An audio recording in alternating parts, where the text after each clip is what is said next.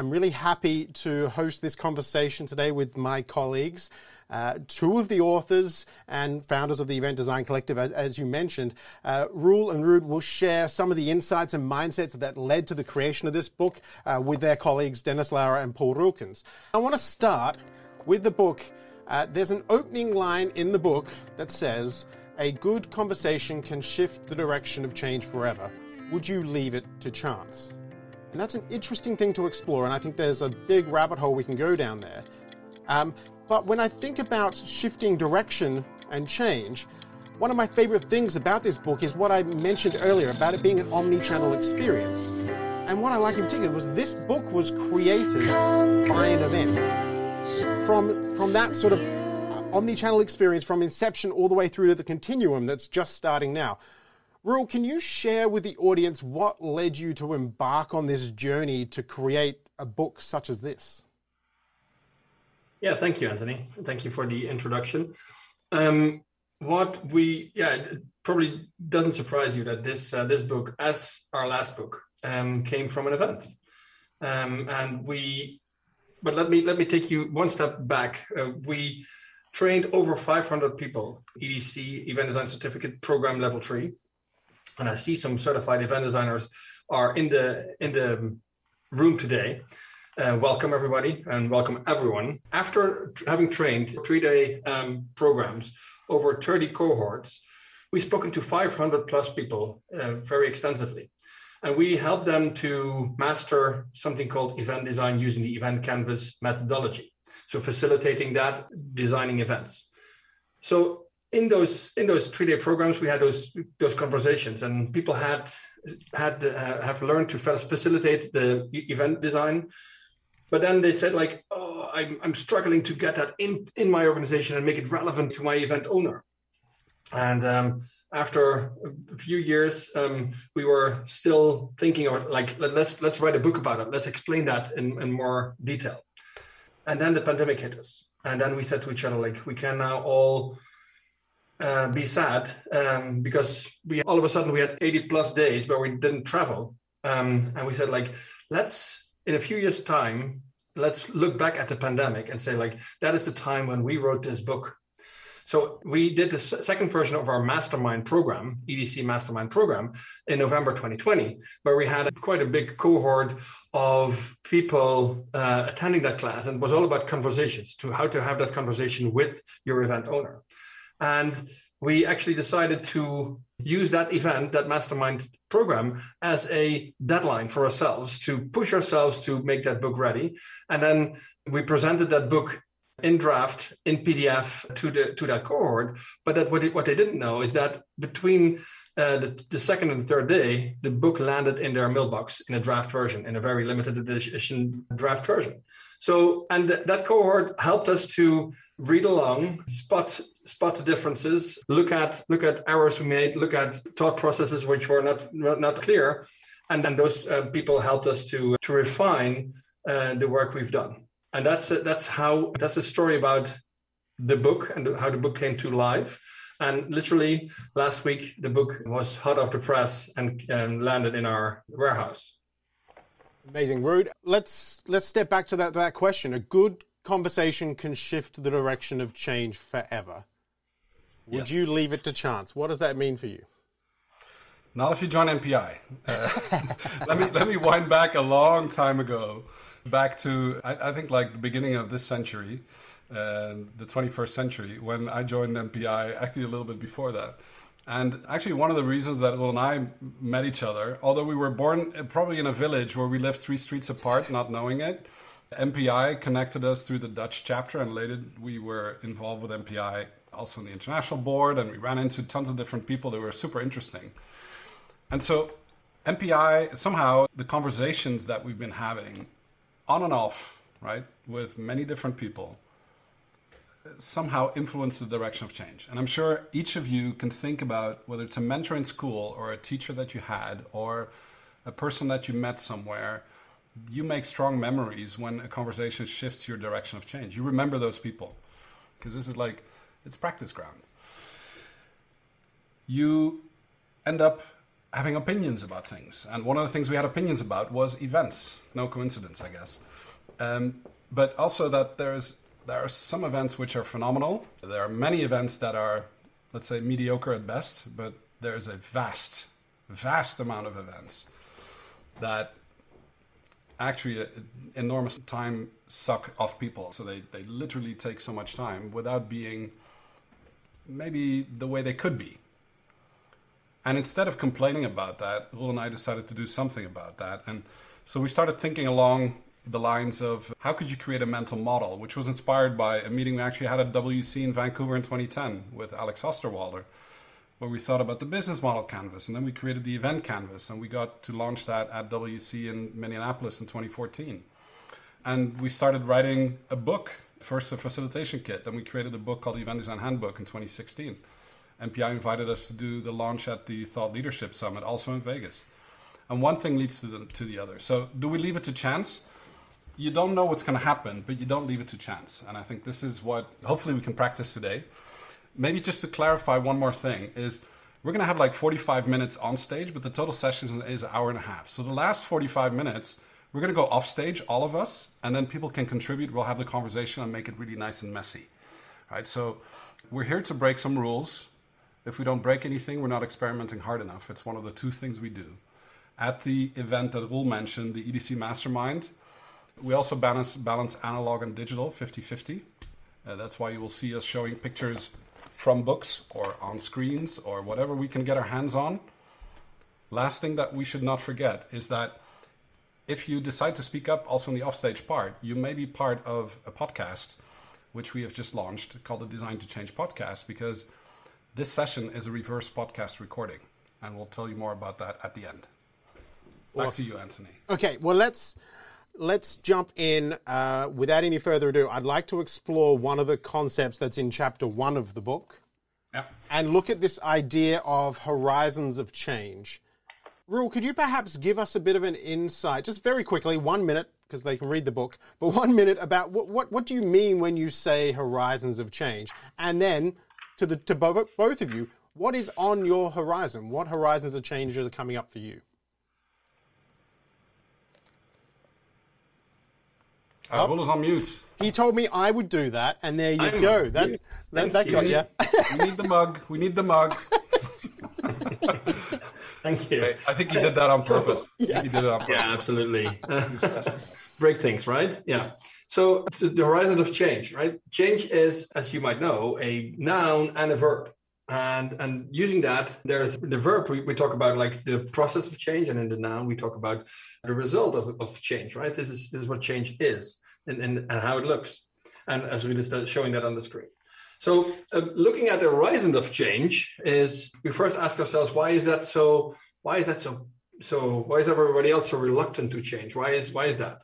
and then we also help people in that in this chapter a little bit more to to zoom out and see the full um, scope of what change can be looking at the past looking at the current situation look at the trends so to zoom out to anticipate on on what the future might look like and i think if you can position yourself but also your event and how it, how it, how it looks how it looked in the past and how it will look in the, in the future that is actually actually what what what what horizons of change help you do.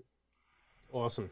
Perhaps some examples might be nice to dig into. This, you know, we talked about the relationship with MPI, and and funnily enough, I think the three of us met through MPI as well. And I've seen some names in the audience that I met through MPI and through through the programs with MPI. Ruud, can you sort of give us a bit of an idea of what were some of those horizons that you went through over, you know, some of those changes that occurred, were, were, there pivotal moments that you can now look back at and go, okay, those were the horizons that we faced in the past?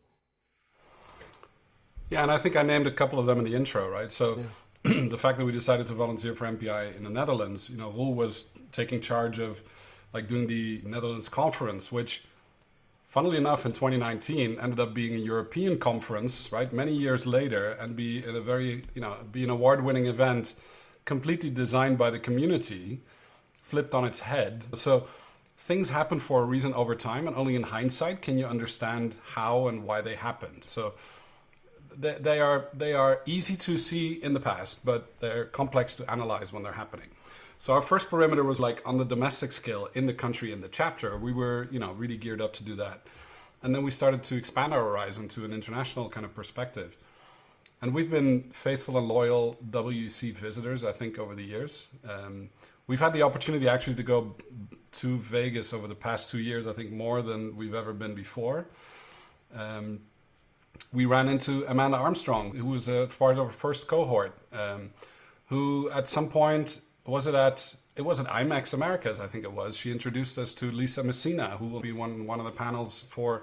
She's a vice president of sales for uh, Caesars Entertainment. And for those of you that are on site, you know you're going to visit the Caesars Forum that was due to open last year, and the opening was designed using the canvas. So these things all have a sense of purpose, I think, and in hindsight, you can see the pivotal moments. So if you put the brains of multiple people together and you think of the future behavior of a group of other people, it's amazing what you can come up with, right? It's also amazing what you need because you need a committed team of people that are able to do that together and do it systematically over and over again to come to good results. And then they create stories. Events create stories. Some events are so story rich they turn into books, and that's what happened here. So uh, it wasn't that the book came after the event. We actually had the book as the thing that was in our head for five, six years. And we birthed it. And when, when three guys together need to birth a book, the first time it was a painful exercise. The second time, right, we learned from the first time, right? So we didn't leave things to chance. We had raw conversations. We expressed our ideas. We created the delta and that kind of visual frame that people may recognize on the cover, right? The delta is there for a reason but the delta actually represents the change. The delta, the triangle, is the triangle of change, and that's that became our kind of three three pronged kind of thing to articulate what change is and how it works. So yes, in hindsight, nothing was coincidental, maybe, but it happens for a reason. And by the sounds of it, you know, there was a lot of change. We kind of it covers this in the book. Change is inevitable uh, and incremental and easier to see in retrospect. But really, I love that idea of looking at the horizon in front of you and understanding how can I be proactive in that change with, with, with that consciousness. Now I'm going to break that completely. Uh, and, and I'm going to say, all right, well, let's not control the next bit of change that's going to come in. I want to dig deeper into this book and I want to bring some chance into it if it's okay with you and with the audience. So, um, audience, perhaps give us in the chat. Let us know. Would you like us to get a bit risky here and throw caution to the wind and follow chance rather than design? Okay, I'm getting it. Uh, yes, please, please, please. Okay, so what we're going to do is we're going to spin the wheel to explore wheel. this book a bit deeper and take a look at what are the different chapters representing. So let's see what comes up first here. Round and round it goes. And we are going to start with an important one wants versus needs. Okay, so we're going to pick out the sections from within the workbook that uh, that goes with each of the chapters. I'm going to put the questions into the chat. I would love you to contribute to those chats. But to begin with, I am going to uh, bring up the question to wants versus needs. Roel, when was the last time you identified a gap between the want and the need? Let me give you a very simple answer. When I had a big headache, I uh, went to the doctors and asked for painkillers. I said, "Oh," he said, "That's what that's what you want, right?" But I have an obligation to think think a little bit more, ask some questions, and based on those questions, give you some medicine or not right? So that's my my want is I want painkillers, and I, I came back with something else, right? So that's what I actually needed.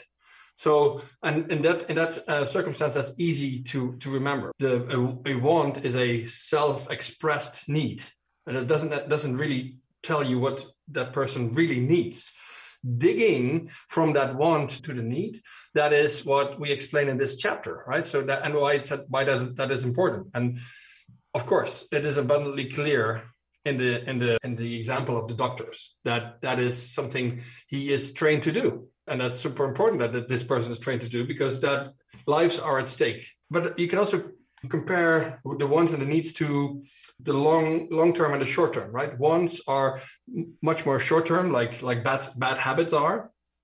But needs are much more geared towards the good habits, which were which actually evolve from the long-lasting benefits uh, somebody is after.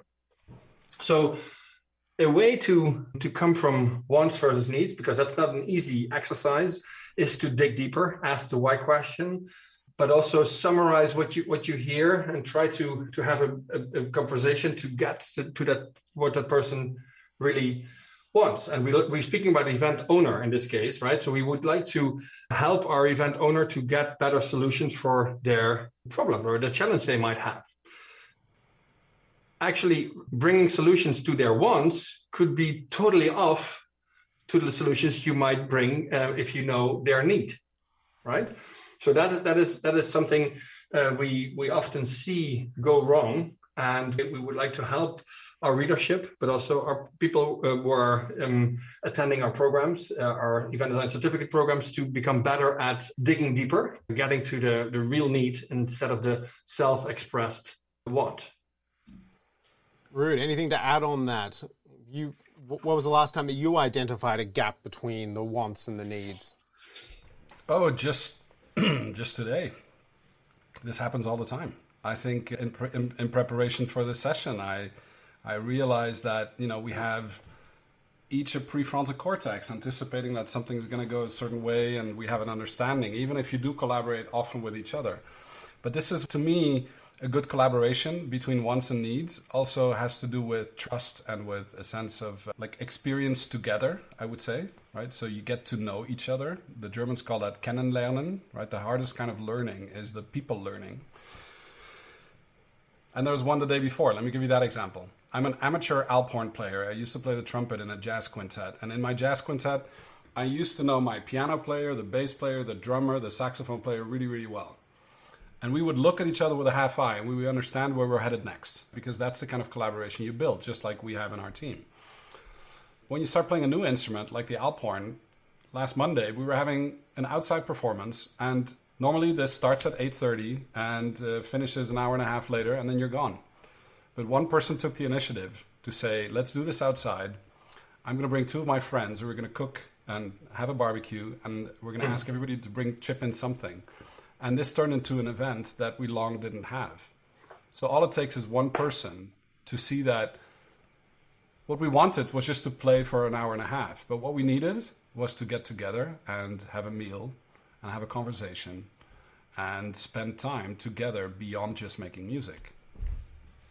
Um, can can you share any other parallels that you see between between how music is created and experienced and just events in general? Yeah the, the analogy I love a lot. It's not just an analogy; it's a truth, right? So we all have eight notes to choose to choose from if you don't choose the chromatics, right? And look at all the music that came out of Spotify and all the other stuff we had before. Uh, it's endless, right? In the mid '80s, there's a very famous YouTube clip I recommend everyone to watch it, where Herbie Hancock explains to a bunch of kids on Sesame Street he gives them a microphone, he samples one of their voices, and on a computer with a very strange thing connected to a wire in 1984, uh, he samples the sound and starts playing it on a keyboard. And the kids are blown away, but immediately start sparking how they could use this to make more songs.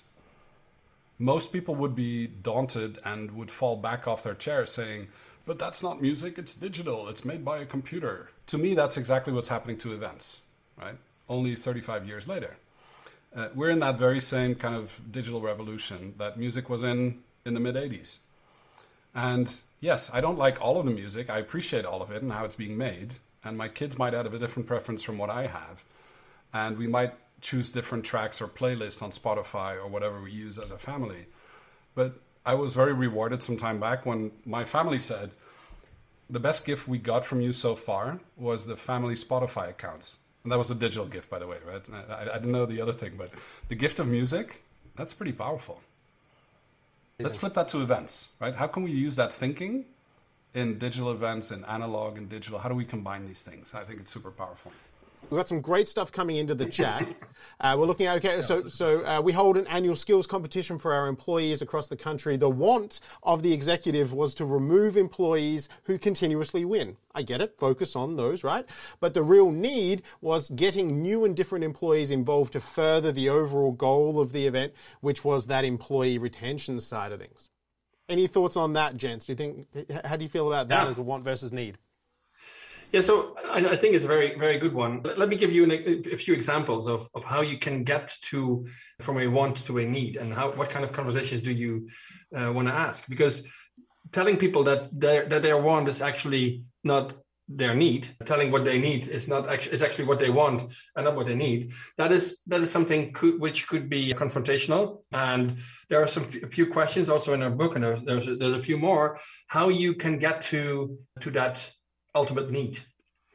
And one of the questions you could ask is, for instance, how did you realize this? Uh, this is what you want. So digging into what that want exactly is, or maybe is there a problem you can identify that you're trying to solve? So these kind of questions will will trigger something which which is behind their want.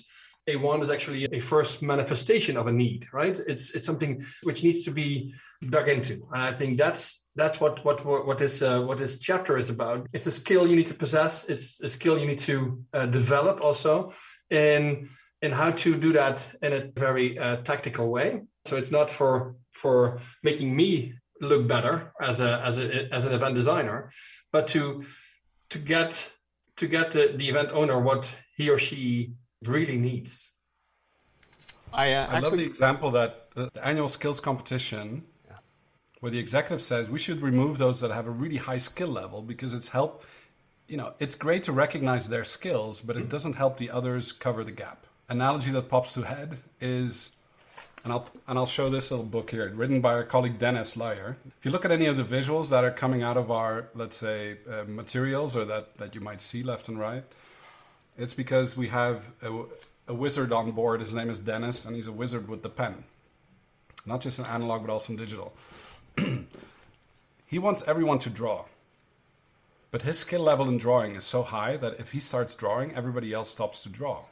It's one of the worst kind of paradoxes in his existence. Um, he does create tools and materials to stimulate other people to draw and to color in, and, and this is part of what we did with IMEX um, Americas. I think when we had the the two-sided drawing out change for connecting to behavior change from the experience side or from the instructional side. So it's a two-sided book with the ability to articulate change in drawings. Why does that prompt that question? Because I think what your executive expressed there is a very powerful observation of the fact that skills alone is not enough in your instructional designs. You need to think of the attitude, what does it do to other people? What's the knowledge that you get to acquire along the way? And who needs to get to know each other in the mix of your experience journey, which is exactly that timepiece in the middle of the event canvas that we need to address. Some people say what they want and they get their way because they're the head honcho. And people just say, Oh, you want that? Okay, I'll do that for you. Now, event design will equip you, and this is what we try to get out of these conversations, is the ability to be a trusted advisor and do that on a peer level. So you you level the question. And I think this is what we really need to do with wants and needs is dig beyond that first want that Roel was saying and bring it up to the need. Dig deeper, because then you will be taken much more seriously, and the conversation will just be better. So I threw into the chat one of the questions from the workbook. What check-in questions will you ask to verify understanding? I'm going to throw another one in perhaps now because I think the follow-on one's pretty good, where we look at what questions will you ask to help you identify the value distance. How do we balance the nurturing the executive to recognize their need versus their want against having the authority and the being being having enough power to have them listen to you? Is that something that we could explore? Yeah, I think the value lies in many, many, uh, many ways. In so, so value is the key word here, right? So, and the value distance as well. One of the things you you could you could think of is the event you're designing, or and planning is from probably next season. One of the things you could ask yourself: so how did how would that event look three years from now, right? So, looking at what is the direct want? Can you can you make sure we have that event next year? But in order to get to down to the needs, it's also crucial to to paint that picture of horizon of change we just addressed in the in the first part and and look at look at the horizon and look three years from now or five years from now and ask those questions right? Ask the question like what is the value you see in the in the future?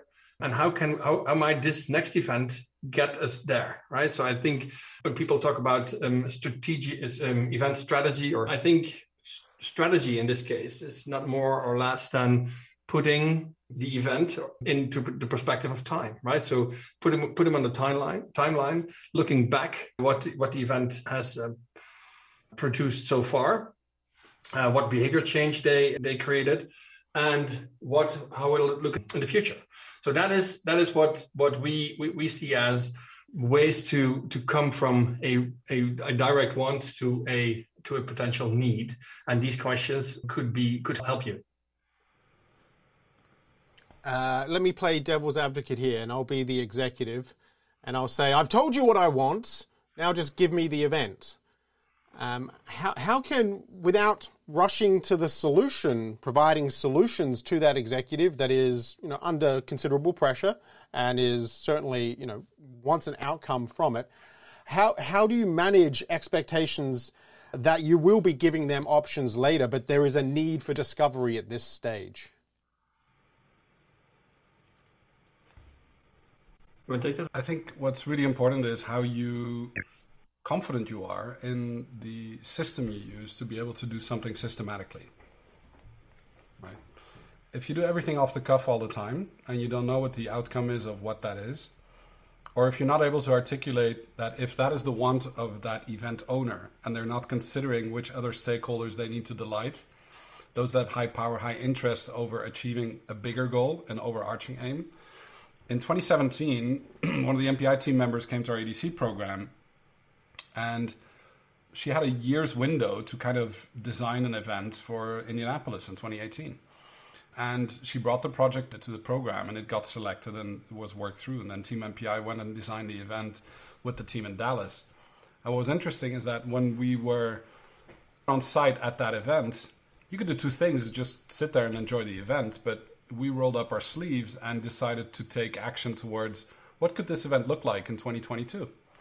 So if you think four years ahead, did we know there was going to be a pandemic in 2020, 2021? No, we didn't.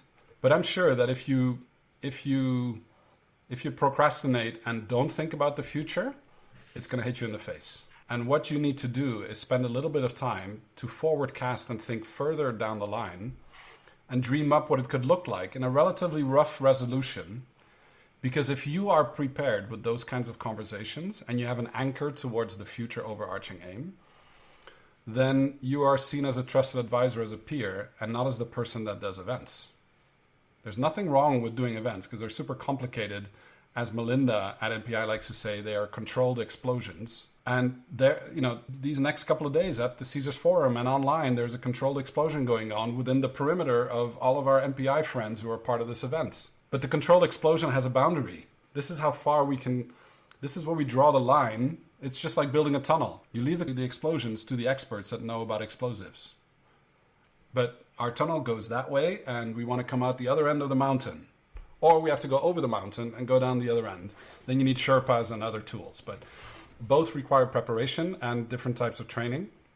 But that's what it's all about. I think it's about being readier or being ready to ask the readiness question and if you're not, uh, challenge the fact that if you're going to consume an obscene amount of time of people to come to an event and you're not thinking about it enough from multiple stakeholder perspectives, that's a cardinal sin in wasting people's time.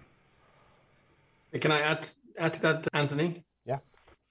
One thing I'd like to share also from the from my drawing, which is actually I, I might spill the beans on, on, your next spin of the wheels, but but I think it's it, it, fits in this kind of in this conversation where we actually offset what you what you can see here in in the squiggle in the spaghetti you see and that's that that spaghetti is actually that symbolizes design thinking event design uh, thinking or event design doing as we as we like to call it and you can offset that against the the, the straight arrow from no, from here to here, right? It's a mirror. And actually you can compare those, right? From going from, from, from a problem to a solution, either through a straight straight line um, without blinking of the eyes, really, really fast, fast solution production.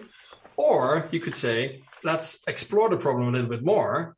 While we dig into the fuzzy front end, we start to frame it. We're going to create some prototypes. We will present you those prototypes, right? That was the question you asked in terms of like, how can you actually manage the expectation of the event owner to giving options at a later time that you say like we would, would like to do first a, a thorough analysis the stakeholders and the behavior changes to frame that a little bit and then to present you some prototypes. Would you be willing to to listen to them? We need your we need an hour of your time um, in two weeks from now, right? So, and that is that is actually giving clarity to the event owner what he or she can expect from the design team, because you, in that fuzzy front end, in that spaghetti in the in the beginning, what you need is team, right? Is a, a team of people, like five to eight eight people. You need time that, that goes like for, for, for a serious event that is, let's say, from one to three days of, of design time and space, right? You need either a physical space where you can put posters on the wall and use use um, make it really messy with with post-its. So the team, the time, and the space. If, as long as you have those resources and you master the skill of facilitation of the event design uh, methodology, you can help the, the organization go through that design phase and help that, that organization end up here, right, at the overarching aim, and also to make the, the event, uh, which is symbolized by the little tent there, make it relevant to the, the overarching aim. And that is that is typically where event owners like to look a little bit further. And as soon as you can now relate that event to the over, overarching aim, then uh, you potentially have all ear.